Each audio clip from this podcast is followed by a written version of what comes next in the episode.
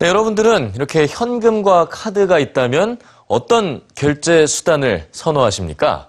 뭐 편리한 데다가 각종 할인 혜택도 누릴 수 있는 카드.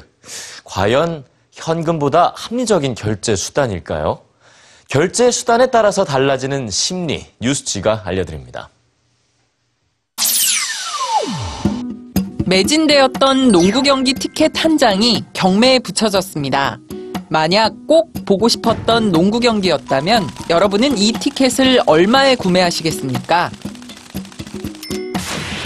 만약 신용카드 결제가 가능하다면 더 높은 금액을 지불할 의향이 있으신지요? 현금 결제만 가능하다는 조건을 들은 사람들이 써낸 입찰가는 평균 28.51달러. 그런데 신용카드 결제 조건에서는 평균 입찰가가 60.24달러였습니다. 현금이냐 신용카드냐에 따라 지불 가능 액수가 두 배 이상 차이가 난 거죠. 신용카드를 사용할 때 가격에 더 관대해지는 심리를 밝힌 이 실험의 이름은 카드는 가지고 가지 마세요 였습니다.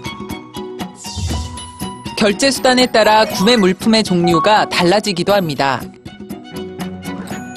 대형마트를 이용한 1000명의 6개월치 영수증을 분석한 연구에 따르면 현금으로 결제한 사람들은 기본 식재료 등 가정에 꼭 필요한 구매만 한 반면 신용카드로 결제한 사람들의 장바구니엔 꼭 사지 않아도 되는 물품의 비중이 높았는데요. 특히 과자나 탄산음료 등 고열량 식품을 많이 구매했습니다. 통장에서 즉시 돈이 빠져나가는 체크카드로 결제했을 때도 마찬가지였죠.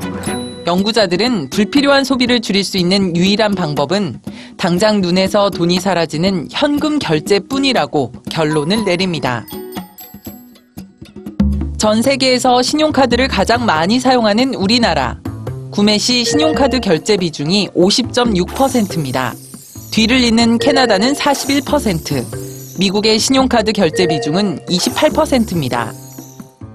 독일인들의 신용카드 결제 비중은 7%, 프랑스는 3%로 우리나라와는 큰 차이가 나죠. 지갑 속 카드 대신 현금을 사용해보는 실험. 여러분도 한번 시도해보시면 어떨까요?